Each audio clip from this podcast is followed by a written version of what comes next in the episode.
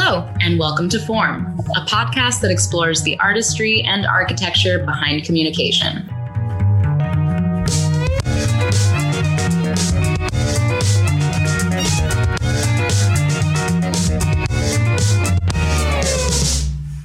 I'm Silver Wallace. And I'm Kate Douglas.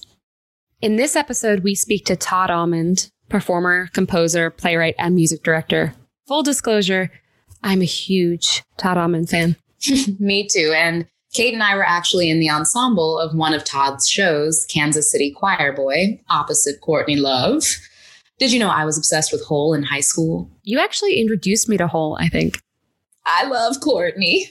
We talked to Todd about free will, the Black Lives Matter movement, meditation, living in a post truth society, and, of course, Avatar The Last Airbender. Avatar The Last Airbender. Here's one of our favorite moments from our conversation. So, uh, Todd, what is a mystery about communication you would like to unlock? I think the, the what came to mind when you asked that question is related to what we were talking about in the beginning about misunderstanding each other. And a friend of mine is so horrified. He's, he brings it up all the time. He's like, Did you know that light does not go directly to your brain? There's nothing in your eye that communicates, like, it's all messages. It's all your your eyes are just t- communicating something to your brain. Like you're not actually seeing it's just this organ that's like, this is the information. And so somehow that combined with the buh, buh, buh thing we were talking about, I guess the mystery of and connected to truth, like clarity or, uh, you know, like pure, ex- being able to actually express and take in um, like the full, true, complex thought. Because, you know, I would rather be, I mean, I like to read and I like to watch and I like to listen. So I would rather like take in information than give it out.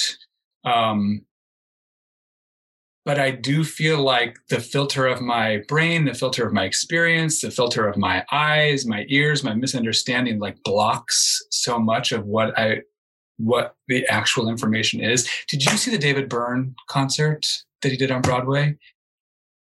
Oh yeah, it's on HBO now. I think. It's on it. It's incredible. It. It's incredible. But he says this thing where he said, "I read. I read about um, these like neuron paths in our brains, and we have billions upon making this up. I'm I, we have billions upon billions of them when we're born, and then as we the, all these connections in our minds, and as we grow older, we start to drop. We start to lose them because we don't need them.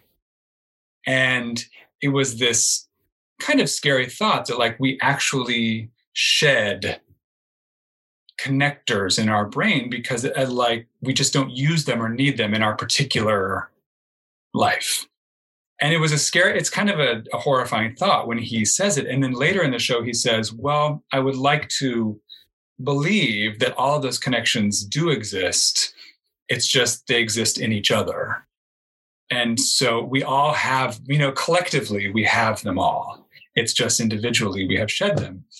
And so there's something about the um, blocks and the the shed connectors and the misunderstanding and the walls and the you know the the the the um, obstacles to actually fully taking in information. That's a if that's a mystery to me that i feel like i wish i wish it could you know kind of unravel all that but then, I mean, I think of David Byrne, I feel like it's a beautiful invitation to like, well, that's why we need each other. That's why you can't live in isolation. That's why you, you know, you, we actually are a society and we are um, societal creatures because we actually need each other to have all of the information. You can't have it all. Right? It's incredible. Love that. Yeah.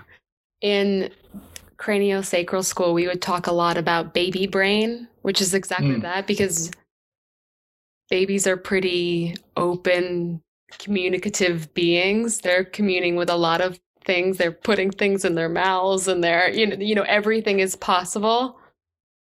For all of I, you that didn't I, know, Kate, Kate attended craniosacral school which a lot of people, a lot of listeners might not know that about you, my dear. And it we'll is very it cool. in the show notes.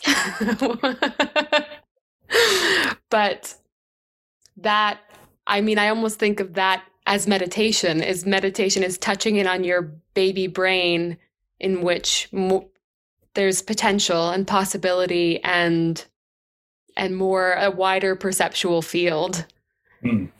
coupled with community and knowing that complex problems require diverse minds and a whole bunch of different people chiming in. I think that gives me a lot of hope today.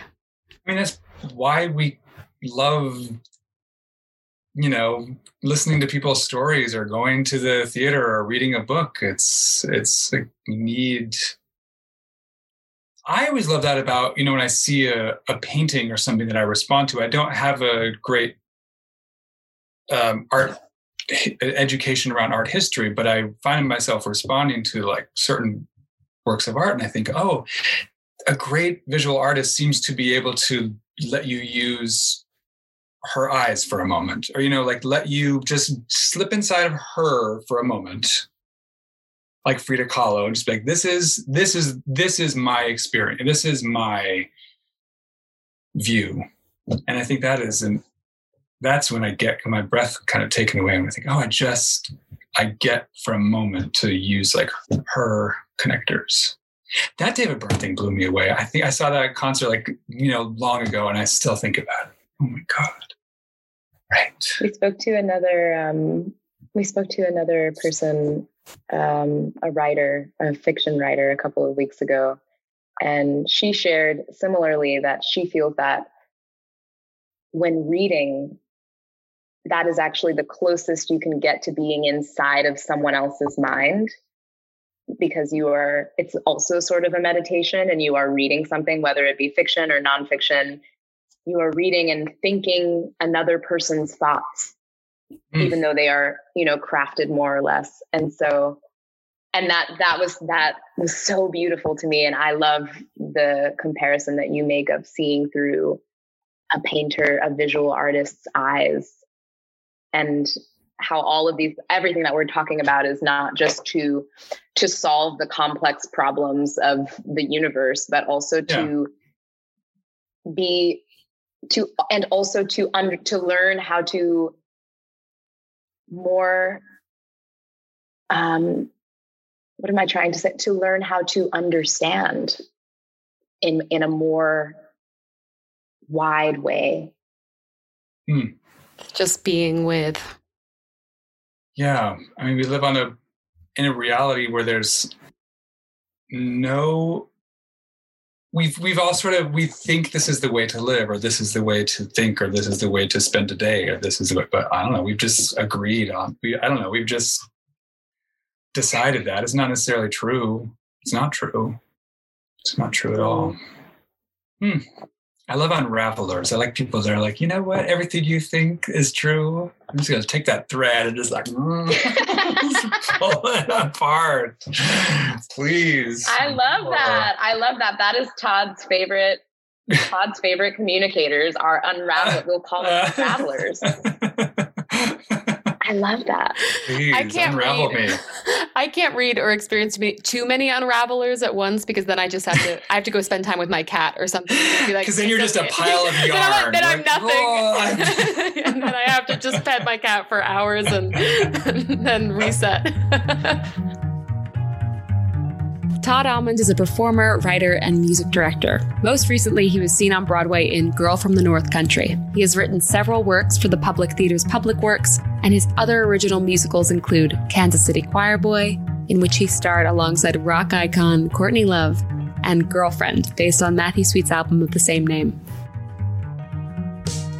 Thank you for listening in. I'm Kate Douglas. And I'm Silver Wallace. Check out our Patreon for more content at patreon.com slash form a podcast. This episode was mixed and produced by me, Kate Douglas. Theme song is by the amazing Warp Trio. Follow us on social at Form Podcast.